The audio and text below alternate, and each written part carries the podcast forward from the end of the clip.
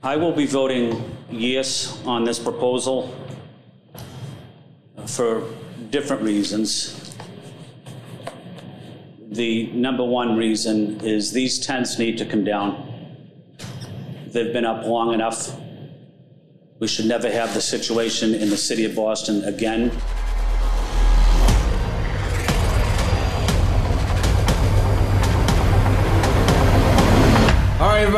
Welcome. And uh, time once again for the official podcast of the Boston Police Patrolmen's Association. We call it Answering the Call. My name is Jamie Kenneally, alongside, as always, the president of the BPPA, Mr. Larry Calderone. Larry, as always, great to see you. Hey, Jamie, welcome back. Thanks for having me again. Uh, well, buddy, since our last podcast, uh, and our last podcast, which I thought was one of the better ones, Mike Dukakis, you know, was nice enough to come on. Mike Dukakis, famous for saying defunding the police is nuts, which we all can agree to. But a lot has happened, Larry. And speaking of people who think defunding the police might be a good idea, um, big story heading to the polls for the final election on November 7th. If you were hoping to cast a vote for either Kendra Lara or Ricardo Arroyo, Larry, um, I think you, you you're going to be out of luck. Thoughts there?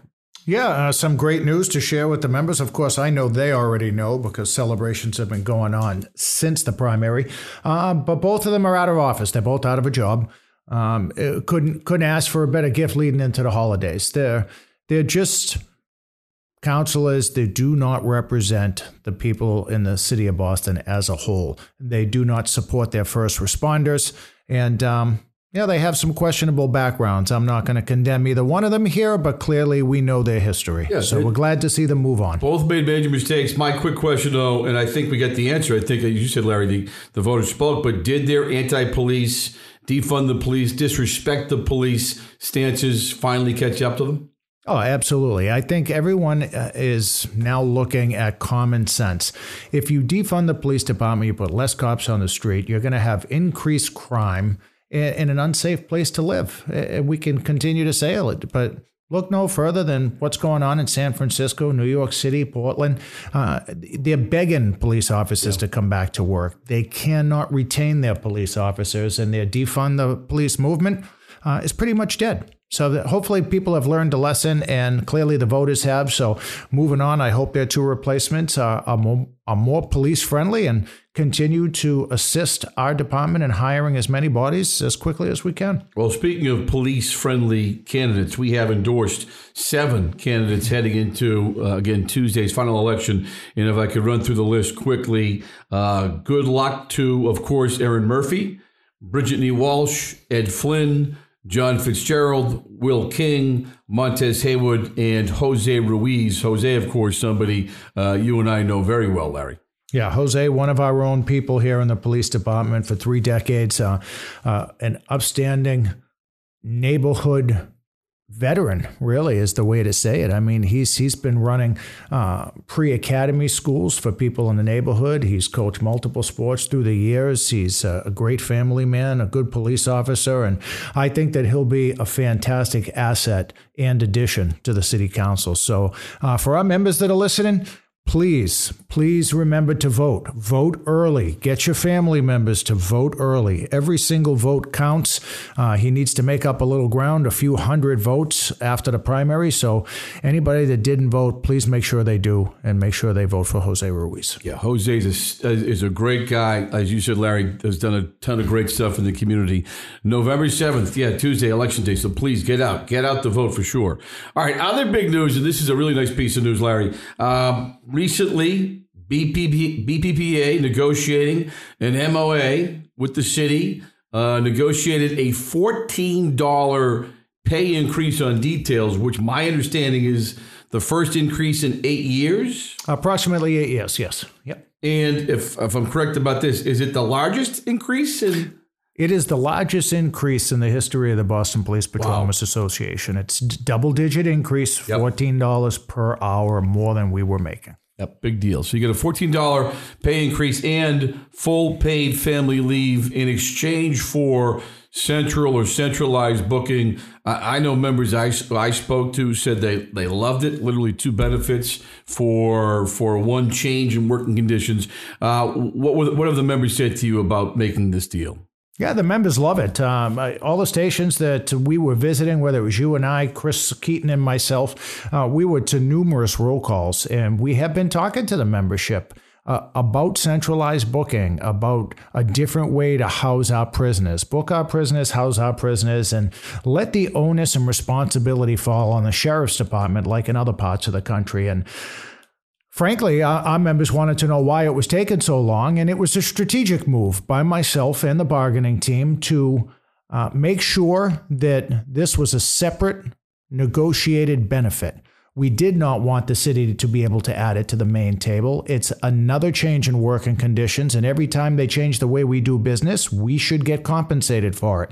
That's where my experience comes to light, Jamie. And uh, I'm, I'm taking a nice victory lap because I and our bargaining team deserve it. We know what we're doing and it shows. We got a two for one benefit on something that the city was going to implement anyway. And I know your next question is going to be Is this similar to body cameras? Absolutely. This plays out the same exact way. Well, that, that is the question, if I can ask you. I mean, you've been around for a long time. You've seen a lot of this stuff. The body worn camera, when people look back on it, I mean, we, we got a change in working condition. We got nothing in return.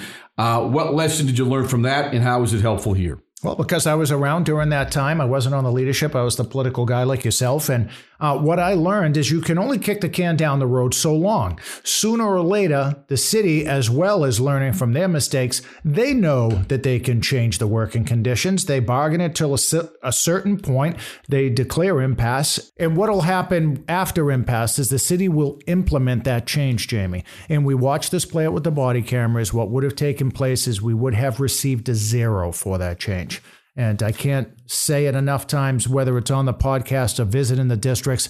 I don't do zeros. I have enough zeros in my lifetime and three decades here with the police department. We don't do zeros. So we strategically won a very big benefit two times over. Not only did we get parental leave ahead of time for anybody as of the date of signing, uh, the Saturday in October, anybody from that point on is eligible for the parental leave benefit. Plus, November 4th at midnight, we will start to receive a $14 per hour detail raise to the public safety detail system. Awesome. So, real, real quick, eh, my last quick, you can say no to the changes, but we can't stop the change. And saying no has a price. So, in this case, the decision was to make the deal. That's correct. And I think that the members were getting a little anxious. Many of the members wanted this deal. They the, the responsibility by housing prisoners at the stations liability. has become a huge yep. liability. Yep. And it's not only for the city and the department, but for the officers themselves, whether it's the booking officer, the arresting officer. Uh, we needed to make this change, but we needed to be compensated for it.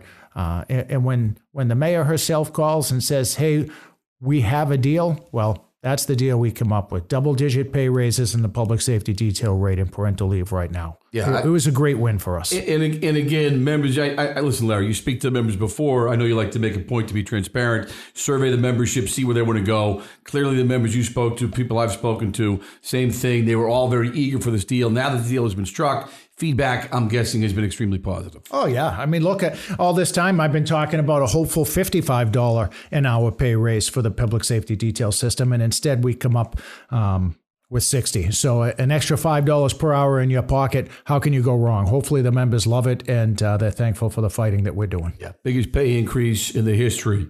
Uh, detailed pay increase in the history of the department. That's huge. All right. La- last question. I'm sorry, but does this affect what's going on at the table, the fact that there's been an increase to the detail rate, does that mean no more potential for a pay increase at the table, or is that a separate issue and, and there's, there still could be more to come? Oh, there's definitely more to come. Uh, not not should be. There's definitely more to come. And what this did was this actually made it easier for the bargaining team. And I know I'm sounding a, a little bit uh, too optimistic for some people, but we just knocked two things off the table. They were two benefits that we were trying to achieve in this negotiation, and we were able to get them away from the main table.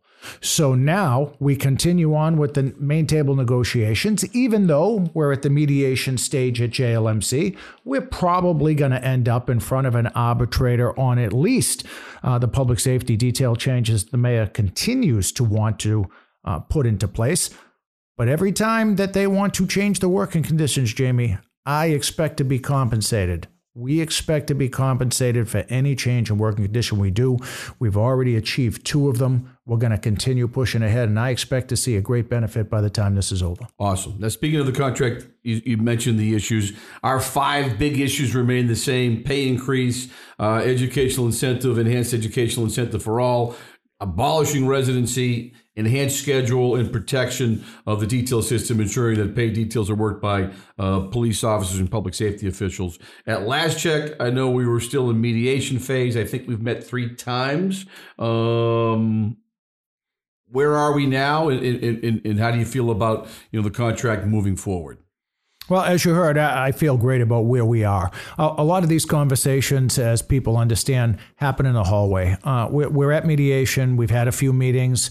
A uh, little bump in the road here or there with uh, the benefits that we want. And look, we want big benefits. Uh, I'm not going to be shy about it. I know everybody's listening to this as well as the media. We want big benefits. We deserve big benefits. We haven't had a raise in three and a half years. We work through COVID nonstop. We're continuing to be ordered every week of the year, not just for, during vacation periods. So I'm expecting to be very, very successful in this negotiation. Uh, time wise, we're still at the end of the year maybe maybe the end of January, depending on uh, holidays and how this moves forward. But in the next few weeks, I should have an update as to whether or not we are moving on to the next phase, which is the 3A hearing. It's where we make a determination with the chairman of JLMC on what the certified topics are that go in front of the arbitrator. And hopefully, we'll be able to make some deals prior to getting in front of an arbitrator. Hopefully, we can whittle down that five to maybe two or three. But is that the, the magic number, Larry? Five? You're allowed to bring five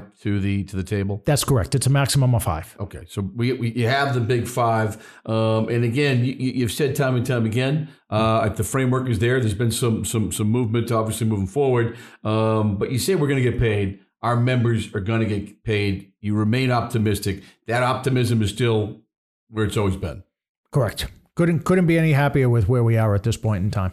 Perfect. All right. Um, before well, actually that's a lie if the mayor came to me now and said hey we were settling it for 22% i guess i'd be happier than i am now so uh, just, just to clarify that but things seem to be looking well Okay, and we'll, and we'll continue to keep folks obviously updated. Um, all right, as you know, Larry, we had our BPPA coffee hour up at the State House last week at the Capitol Coffee House. So special thanks um, to a number of elected officials who attended. Obviously, a chance to dialogue and, and, and build those relationships. But just want to send a shout out to Mike Rush, Danny Ryan, Dave Biele, Kevin Honan, Billy MacGregor, Chris Worrell, Lydia Edwards and, uh, Nikki Collins, Robbie Consalvo. Uh, we had reps from, from Dan Hunt's office and Brandy Fluker Oakley's office. So important to, to have these informal coffees, right, Larry? Yeah, it's a great event. Uh, we've done a few of them now over the last couple of years, as you know. And it's a nice time to be seen. You're up on Beacon Hill. You have legislators uh, from all over the Commonwealth that are coming in and out of the coffee shop, and they all want to look in the back room and see what's going on. Hey, what's that crowd all about? How come I wasn't invited? So this was strictly about the Boston delegation. Of course, we wouldn't turn anybody away that wanted to pop their head in, um, but it's it's a great event. It's a way to be seen, be heard, uh, and it makes our people feel special as well. It makes it makes our elected officials feel ultra important and feel recognized by their police department. And of course, last session, uh, the passage of seven disability pension bills for our members. I mean, this was an opportunity to to also thank those folks for the, all the help that they provided to us during that process. That's correct. You, you, you know, you it's difficult enough to get bills moved from one stage to another, but to push it through in the last several weeks of the year to uh, Chairman Michlewitz, uh, instrumental in how, helping us get that to the speaker's desk. And what more can I say about the speaker? I mean, he's been fantastic to us. So, uh, granted, he's from Quincy, but he's right next door, and uh, he's a big supporter of law enforcement, always has been, and and when we need to speak to him, he has been there. So I want to give a shout out to the speaker and to Chairman Michlewitz, of course. And, and a shout out to you, Larry, because the relationship up there is certainly strong, and that takes time and effort. So um, it's it's clearly everybody working together. All right, one other quick thing we want to touch on. Recently at City Hall, finally that ordinance to take down the tents has passed. The tents, of course, at Mass and Cass in that area has become just a hotbed for criminal activity. Um, why was it important? To finally get that ordinance passed? And, and did it take too long to pass, Larry? Well, there's been so much violence down there, especially at the end of the summer. Uh, it's been consistent. Our men and women have been working around the clock down there for the last couple of years, and it's the same officers working the shifts, assigned to Mass and Cass, getting ordered for overtime, taking weapons off people, dealing with the sad situation that that's nonstop at, uh, at the Mass and Castenta area. So this ordinance, um, it's important that it passed, but frankly, Jamie, we've had the power to take those tents down. We witnessed that under Mayor Walsh, and I'm not trying to slow, uh, excuse me, slight Mayor Wu in any way, shape, or form, but we had the power to do it. I guess this ordinance now gives us superpowers to do it. yeah. uh, makes you know makes the mayor and the commissioner feel more secure legally. So uh, it's about it's about teamwork, but um, it's important that it pass so we can get those tents down, be secure, and protect our men and women, and get them back to their regular duties, back at the station, serving the general public, and getting some mental health rest themselves. Uh, no one, especially the people that are living there, but no one should be experiencing that type of trauma on a daily basis. And it affects our police officers just like it does everyone else. Yeah, it became dangerous for everybody, not just the folks there. Um, I mean, the criminals certainly outnumbered the victims, but being there every day, trying to keep people safe, it certainly put our officers in harm's way, and the, and the job wasn't easy, that's no, for sure. C- is going to get me on that superpowers one. I'm meeting him Wednesday morning for our monthly. I'm sure he's going to hit me on that one. You know, one last issue from the council, Larry. I want to get your thoughts on the BRIC money. Four years of $850,000, uh, finally approved at one of the more recent council meetings, and $3.4 million for anti terrorism um, efforts in Boston and around the region. But I, I got to ask, you know, given what's going on in Israel, given the, the mass shooting in Lewiston, Maine, um, should some of these councils be embarrassed for, t- for, for voting against anti terrorism money? They, they should have been embarrassed year over year, Jamie. Um, this was hard fought for money out of um, EOPS, and it was secured with the help of Michael Muse, the detectives lobbyist, yourself, myself. Um, it was money that was allocated over the last three years, and it was simply to be used by the BRIC, and it is to fight and combat and share information around the Commonwealth to combat yeah. terrorism. And, and, for the city council to continue to grandstand and vote it down, they should have been ashamed of themselves each time over the last three years. But it's great $3.4 million now uh, in the coffers, able to be utilized. Hopefully, it will add to some safety and security around the entire state, but especially here in Boston yeah. with our men and women. And they'll be using that money to hire some analysts as well. Um, so yeah, nice to finally see that. Uh, all right, before we go, last word to you. I know there's a couple of things you wanted to touch on quickly. Yeah, well, first off, we want to say congratulations to the recruit class that graduated Friday. 133 new police mm-hmm. officers mm-hmm. hitting the street. Um, also, want to give a shout out to the officers in Area B3. Uh, members of the leadership team were there, like yourself, were there cooking food, hamburgers, and hot dogs this uh, past week for the haunted excuse me, haunted cells. cells. It was great. They yeah, do a great job. I have a hard time spitting that yep, out all the time. But, uh, but, what a great event. Uh, they decorated the cells. They opened it up to the neighborhoods. There was popcorn, candy, uh, hot dogs, burgers. So great event from uh, 4 to 8 the other night yep. over in B3. Community loves their cops. That's what I saw there that night, Larry. Couldn't agree with you more, Jamie. Uh, and the last thing that I want to mention, uh, just in case we don't get back on the air, is uh, this Thanksgiving for another year in a row, Ernie Boch Jr. is going to be providing the Thanksgiving meals for all the fourth? men and women. Excuse me? the fourth year in a row? Yeah, I think it's the fourth year in a row that Ernie's going to be yep. Uh, spreading spreading some money around mm-hmm. and uh, providing meals for everybody that's working Thanksgiving and tied to the station. They can't be with their loved ones. So keep that in mind. Ernie Boch Jr., um, very, very generous, takes good care of us. So that'll be happening for Thanksgiving for anybody that's, That's stuck working. greatly, greatly appreciated. We can't thank Ernie enough. All right, one last note. Um, I think you failed to mention, but we do have elections down the Union Hall. We have spots open for secretary and treasurer. Two spots that aren't open are the president and the VP, Larry. That's because no one is running against either you or Chris Keaton, which really is a, a vote of confidence. So, congratulations to you on that note. I appreciate that, Jamie. And congratulations to Chris. Uh, he's done a phenomenal job uh, since being elected vice president. And